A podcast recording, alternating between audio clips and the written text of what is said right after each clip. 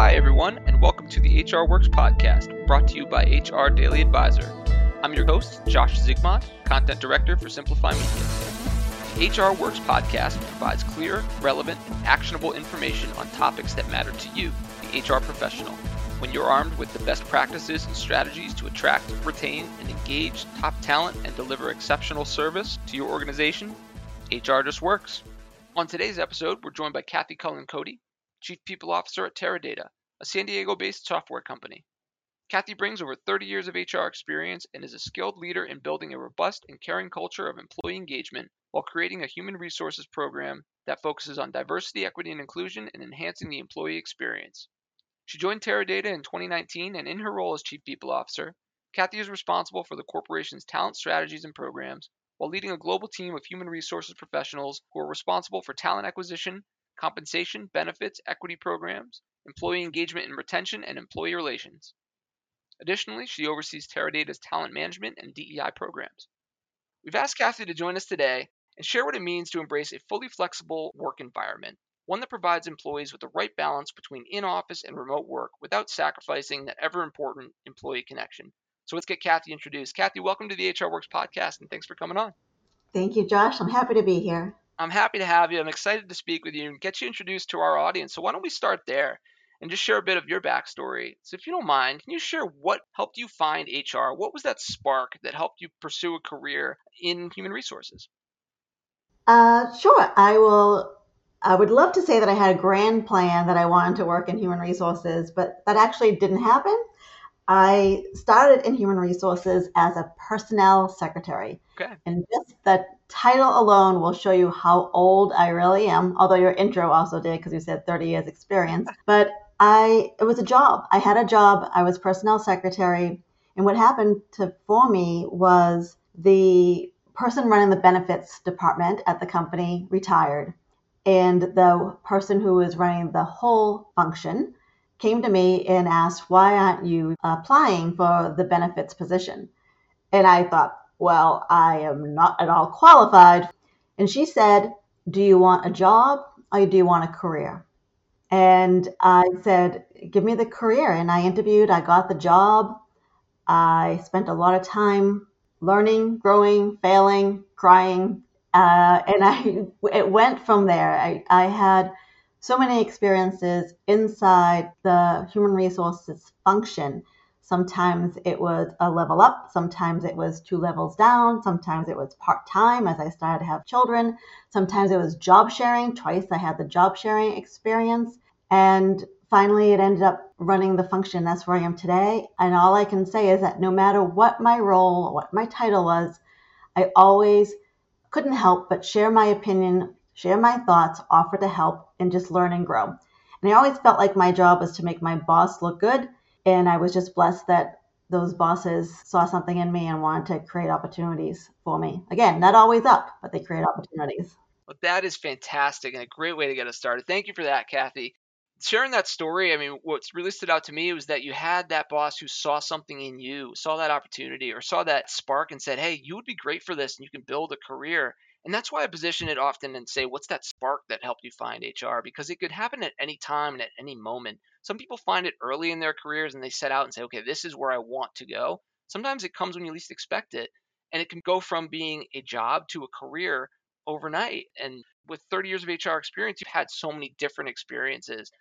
So it's all just going to amass to this great knowledge base that you've got as a member of the HR community. So thank you for sharing that. It's just a really inspiring and great way to get us kicked off.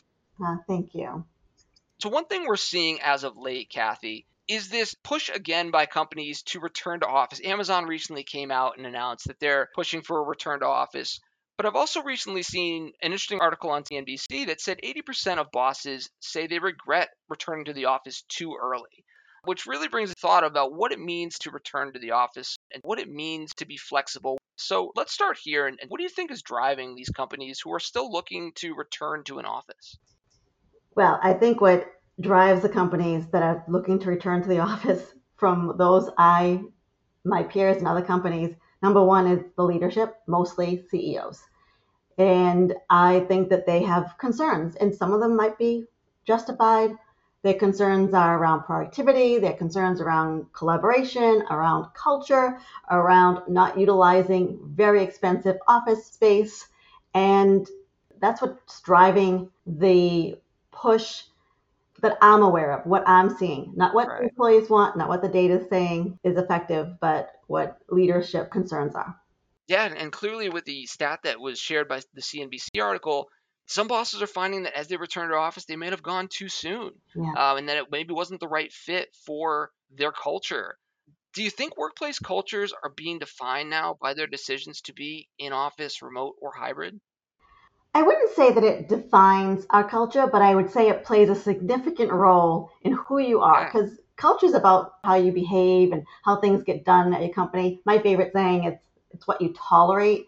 And a company's decision to approach this is a signal to your employees. It's also saying to them, do I trust you? Do I believe you can still get your work done? How comfortable am I not seeing you sitting at your desk? So it is a signal. And companies that are choosing to be flexible are having more retention and definitely more attraction to many, many candidates who are demanding that flexibility. Interesting. Yeah, I mean, it's certainly opening up a new market when you're open to being flexible, whether it's in location or working hours. You're going to change your candidate pool. You're going to bring in new candidates who may have not previously considered your organization as an option. 1,000%. We've all benefited from that. Really helped with diversity. It helped tremendously with finding top talent. Absolutely. So what does it mean now in 2023 to have a fully flexible work environment? Number one, it means we hear you, employees, candidates. We trust you. We trust you to do the work that you need to do. We'll set those expectations, but we trust you and we care about you. I think it's a great big thank you for all your hard work. It means giving greater choice and autonomy to people who want a work-life balance and they care about well-being. It means access to broader top talent. We just mentioned that, and diverse talent. It demonstrates that you trust your people and that as long as you meet our expectations and you deliver the outcomes from the role, we're all happy. Feel free to drop your child off in the morning, or feel free to take your parent to an appointment in the evening or during the middle of the day. Crazy as that is, I might go get my nails done. I'm still going to get my job done. Right. It means that we have effective leadership who can actually work through when in-person meetings are necessary, and they're able to articulate that to their teams so that everyone can get on board and make that happen. It means that we are agile in our execution because it's not perfect. It is not one size fits all. So you need to be agile and you need to be able to change, adjust, modify. It means that we are going to frequently communicate. We're going to set reasonable expectations.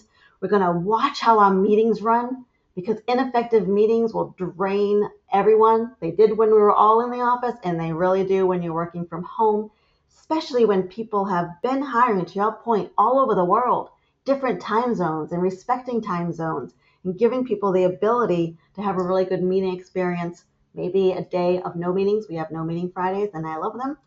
And it means that we have to be deliberate about building relationships virtually, making certain that we have one-on-ones, make certain that those one-on-ones start with, how was your weekend? Your daughter was graduating last week. How did that graduation go? Those things are important. I think that they're not that easy when we are in the office. They're not that easy when we're out of the office, but they're super important. And I would just say, even in formal meetings, we have coffee chats here with our leadership, and anyone can volunteer to be a participant, and the questions may or may not be related to our business. And what a way to really meet employees all over the world that otherwise I would have zero interaction with. I love that. Thank you for that, Kathy. I can feel your passion just coming through in that answer with what it means to be flexible. The two things that stood out to me that you said there, agility and it not being one size fits all. And I think that really says so much. Workforces need to be agile now and really be able to adapt to different scenarios. And that's what it really means to be flexible. But it truly is not one size fits all. Flexibility for one organization could be being in office some days a week and working from home other days a week. For other teams, flexibility may mean a 9-to-5 workday is a bit different, and it's getting the work done, and it's not necessarily how and when it's being done or where it's being done, but is it being accomplished? And really defining flexibility can be unique for each organization. And that's really an interesting point where we're at today in 2023, that it can really help define an organization's culture based on how they see flexibility. I agree. Yes.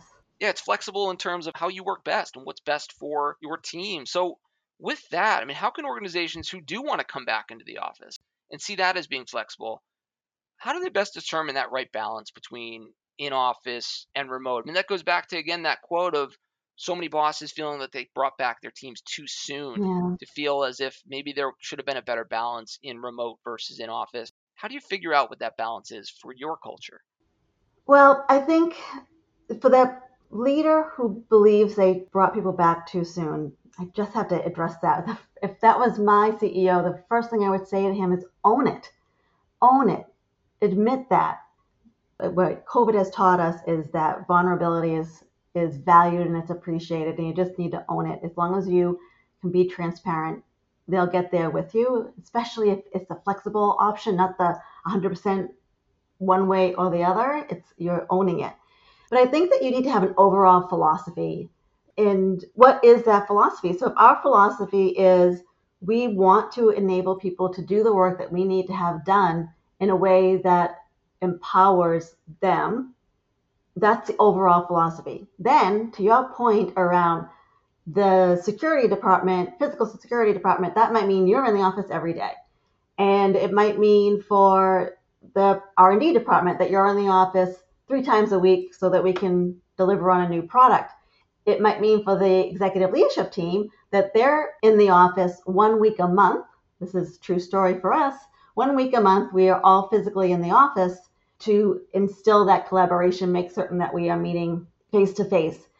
When you make that decision, you then need your managers to actually be okay with that ambiguity, because many managers want the policy that details every possible thing that can happen and how they're going to deal with it. And that's not the way this world is working.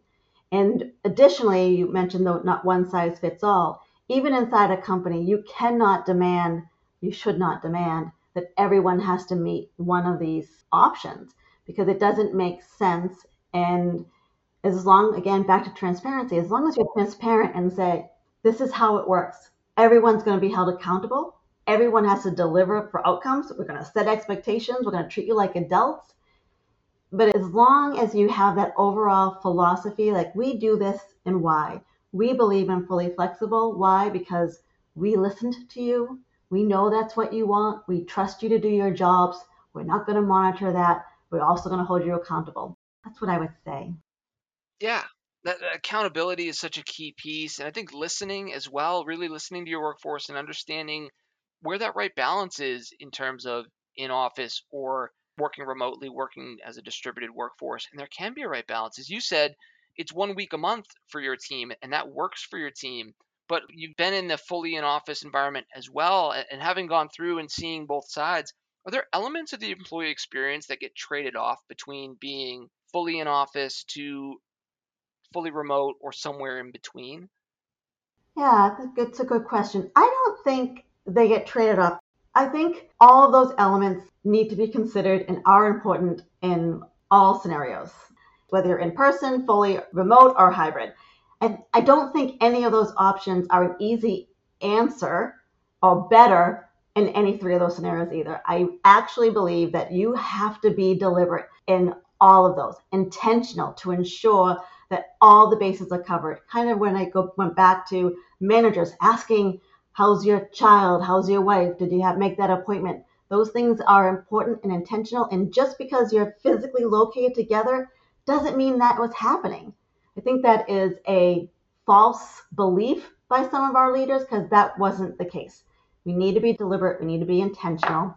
And we know that that's what employees want. I think that the people who are getting the flexibility, where they are joining and they are staying because of it. So for those companies that are bringing teams back into an office or just changing the approach to flexibility even, maybe from fully remote to hybrid or from hybrid to fully in office, What are some steps that HR leaders can take to help ease that process when you're introducing a new setting for employees? Most importantly, I said this just a minute ago, but I would be transparent on the why. Like, why is this important to us? I would have that philosophy. Yeah.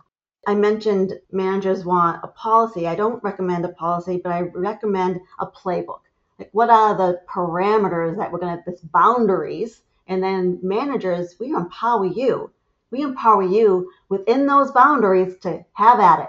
Maybe you're going to have them in every Tuesday. Maybe you're going to give them a month's notice that you want them all flying in for a week next month. So I think that top priority is that you have transparency. Also, leaders need to role model it. The worst thing that you can do if you're deciding to bring people back to the office is say you must be here X number of days a week, and then you don't show up yourselves. Then that trust is really going to just deteriorate. And I think that you need to think about, even if it is, we are coming back to the office full time, we are still human. We're called human resources for a reason. So allow for late starts. If somebody does have to take their child to school in the morning, allow for that. Allow for an early leave. Allow for some flexibility. Be human and make the right decisions that are going to help your employees. Because happy employees are engaged employees, and engaged employees are motivated employees and loyal employees. And who doesn't care about their employees? We all care about our employees. That's how we drive our company's success. I could not say that better. And yeah, it's being reasonable, right?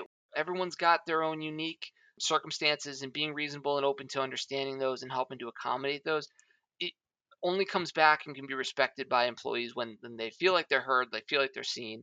But to your point, also having that buy-in from management to actually practice what they preach. You can't ask a team to come back and then not show up yourself. Those are just simple things to be done and simple expectations, I think, for anyone in a workforce, but can really be vital in terms of just bringing the whole team back on board. And I think that's top-down leadership to a T. I think we have to remind ourselves, and sometimes I need to remind our managers, that people want to do the right thing. No one gets up on a Monday morning and says, I want to do bad things at work today. It just doesn't happen. It doesn't happen. And when we don't see people, we shouldn't be forgetting that people have good, positive intentions. That is what they have. And understand that we still need to be managers. You need to manage that the work is getting done. You need to set expectations. You have every right to ask for updates, but assume positive intention. Just want to remind people of that. Yeah, that is great advice and a great way to just look at how to approach people at a basic human level. Assume there's positive intent there. That is so great. Now, Kathy, looking at that idea of flexibility again, is it safe to say that flexibility and work from home policies are really leading the priorities for talent out in the labor market? I would definitely say it's the number one for attracting and retaining talent. There's lots of other priorities that are also important, but it is a question that will be asked by 99% of the candidates. It is the top subject that employees want to talk to me about. If I visit an office, I just went to Singapore, visited an office. I had 20 employees say, please don't make us come back to the office. Are you still committed to the no meeting Fridays? These efforts are making a difference, and people are fearful because they also read articles that are making employees come back full time, and they don't want that. So it is very much a top priority. Right there. I mean, that's listening to your employees, hearing them, and trying to meet employees where they are. Obviously, you still got a culture to protect. And as you said earlier, you're setting the bar to what you'll tolerate. You can't completely bend in all areas, right? You need to be protective in certain cases, but listening to your employees is crucial. Understanding, do they want to come back? I think there's also an interesting opportunity here to say for teams as they're trying to decide coming back to office fully, being maybe hybrid or being fully remote, that can factor into your recruiting and what kind of talent you're looking to attract. So very, very true. Of course, as a company, you need to hire people in places that you can do business and make payroll, and people want to get paid and have benefits, as you can imagine. That said, The talent that we have brought in over the last few years has been extraordinary in states and countries and locations that I didn't even think about before. But now just taking off the location from our job descriptions, it has opened up that funnel of people actually applying to us. 3.5 years ago, we were all of us were on LinkedIn, and we were sending you those messages that say, hey, Josh, you get an opportunity. We don't have time to go up to LinkedIn now because people are applying on their own through our own website. And this is a fantastic result of opening up the opportunities of where we can hire and attract talent from. Yeah, it opens up your pipeline. That is such a great reason to argue for again, looking at your structure, looking at your approach to how distributed your workforce is.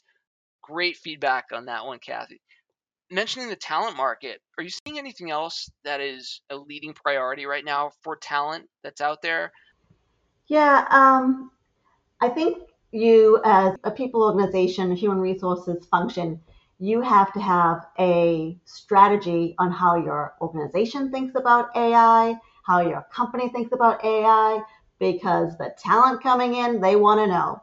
They want to know that there is a roadmap that's going to help them be more productive, help them spend their time on those things that they really find fulfilling, adding value, and less time in things that can be done via AI. That question is one that I want everyone to be thinking of. I know I am. We have a statement on it. I'll also share, this was didn't happen to me, but to somebody that's on my team. She participated in a couple of interviews, and she got thank you letters. And the thank you letters were pretty much exactly the same. And someone had gone on AI and helped draft those letters. And they were 3 paragraphs long, which wow. No one ever does 3 paragraphs without getting help from ChatGPT. So, jeez, yeah, I think you're 100% right there that teams need to be intentionally thinking about AI and kind of where they stand. And by no means do any of us have the answers yet. I mean, we're all trying to figure it out.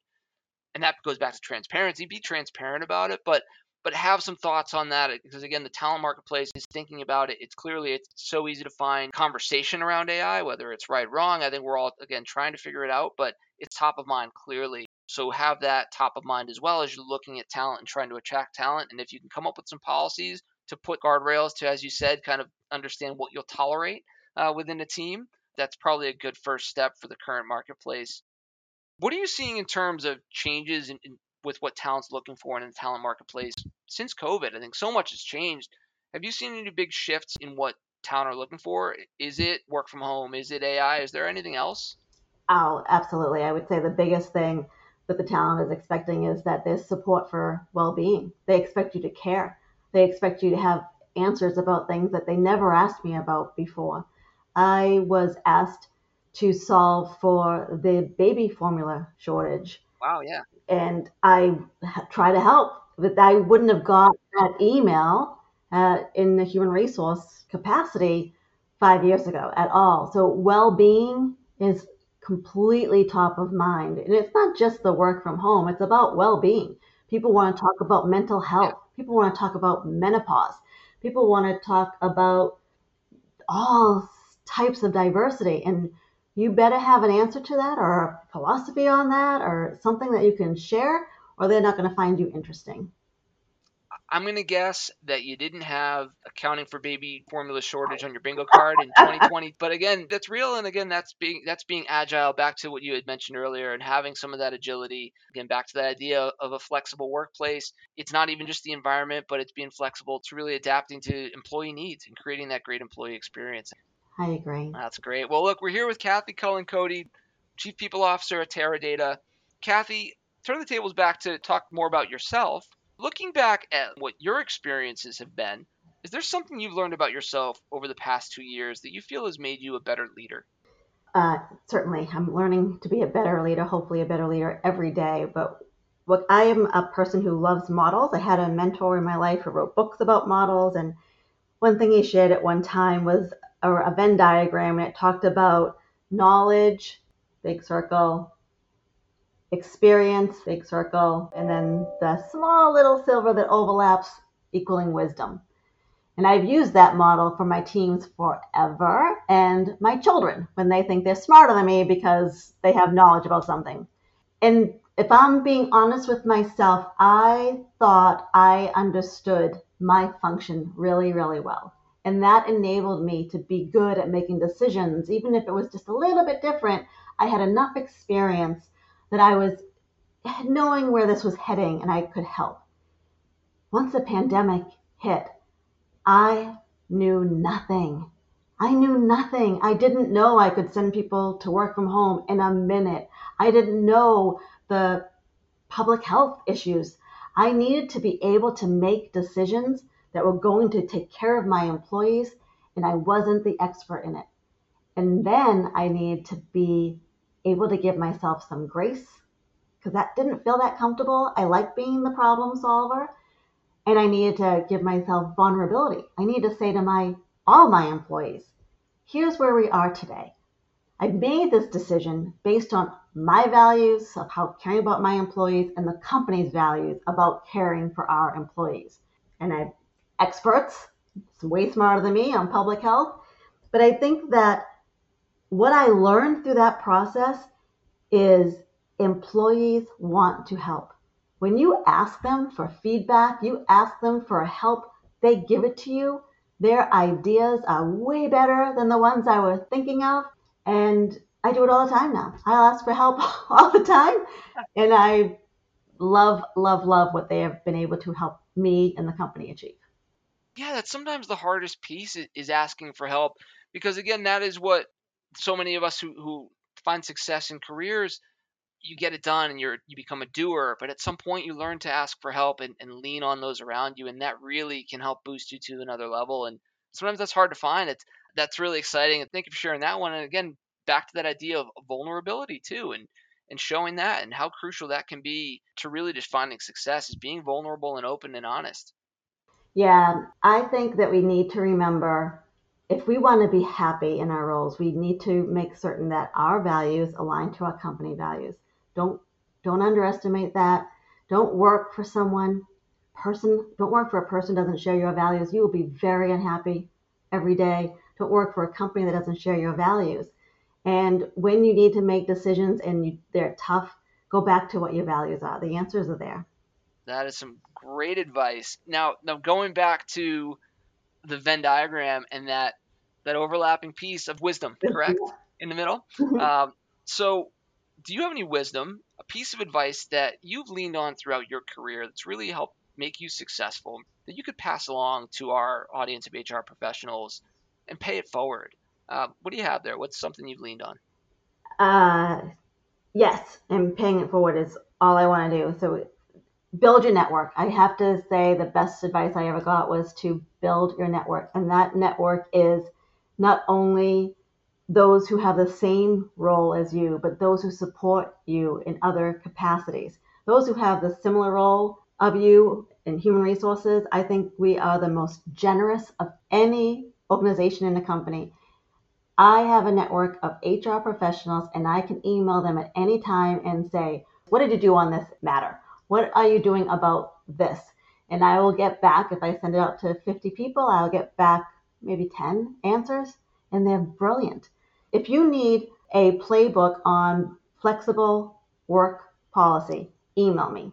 I will share that with you, because I am the person that if you send me a blank piece of paper and ask me to fill it out, I'm going to stare at it for an hour. But if you send me something with a little bit of a draft, I can really get to that. So I am happy to share. And I think that we underestimate the importance of having a network. So there's social networks now that you can absolutely have. However, look for people, go to the events, speak to others, ask for help, building that network. Not only someday may you need them to help you find a job, more importantly, they'll continue to contribute to your success. And as human resources professionals, two people that you need to have in your network are financial partners and your legal partners. Okay. My success today is because I have worked with brilliant CFOs and CLOs who want to partner with me to help support our business success. Let's surround yourselves with great people. And back to, again, as you said previously, of learning to lean on other people for advice and having that propel you to success. This was awesome, Kathy. Thank you for sharing that too. You're now part of our network as a member of the HR Works podcast family here. Absolutely. So we'll certainly be bringing you back on and keeping that conversation going. Now, Kathy, before we let you go, do you have anything you'd like to share with our audience about Teradata? Anything you want to share in terms of best ways to get in touch? Anything you're excited about going on with Teradata, either within your HR team or within the organization? Teradata is an amazing company. We are your answer for solutions around generative AI to create dashboards that can help you predict what's happening in the business. I'm happy to share with anyone what those look like because I am the envy of my network once they see them. And I love my job. I hope you all love your jobs. You can email me at Kathy.Cullen-Cote@teradata.com. Fantastic. Well, again, Kathy Cullen-Cote, thank you so much for joining the HR Works podcast. Before we let you go, we are going to end with one final question. It's all built around motivation. So you wake up in the morning and your feet hit the floor. What's the one thing that gets you motivated to start your day? At the toss-up between my dog, who is being so good and in the crate, and Wordle. All right. I love it. Wordle's a great one to get you started. And of course, the pup's not going to wait for you. So those are both fantastic. Well, look, Kathy Cullen-Cote, Chief People Officer at Teradata, thanks so much again for joining the HR Works podcast. We're definitely going to have you back on in the future to keep this conversation going. Thank you, Josh. Thank you for making my very first podcast so nice and pleasant for me. You nailed it. All right. Well, thanks, Kathy. Thank you for listening to the HR Works podcast. Be sure to check out our new episodes every Tuesday. Follow us on all major streaming platforms, including iTunes, Spotify, and Amazon Audible.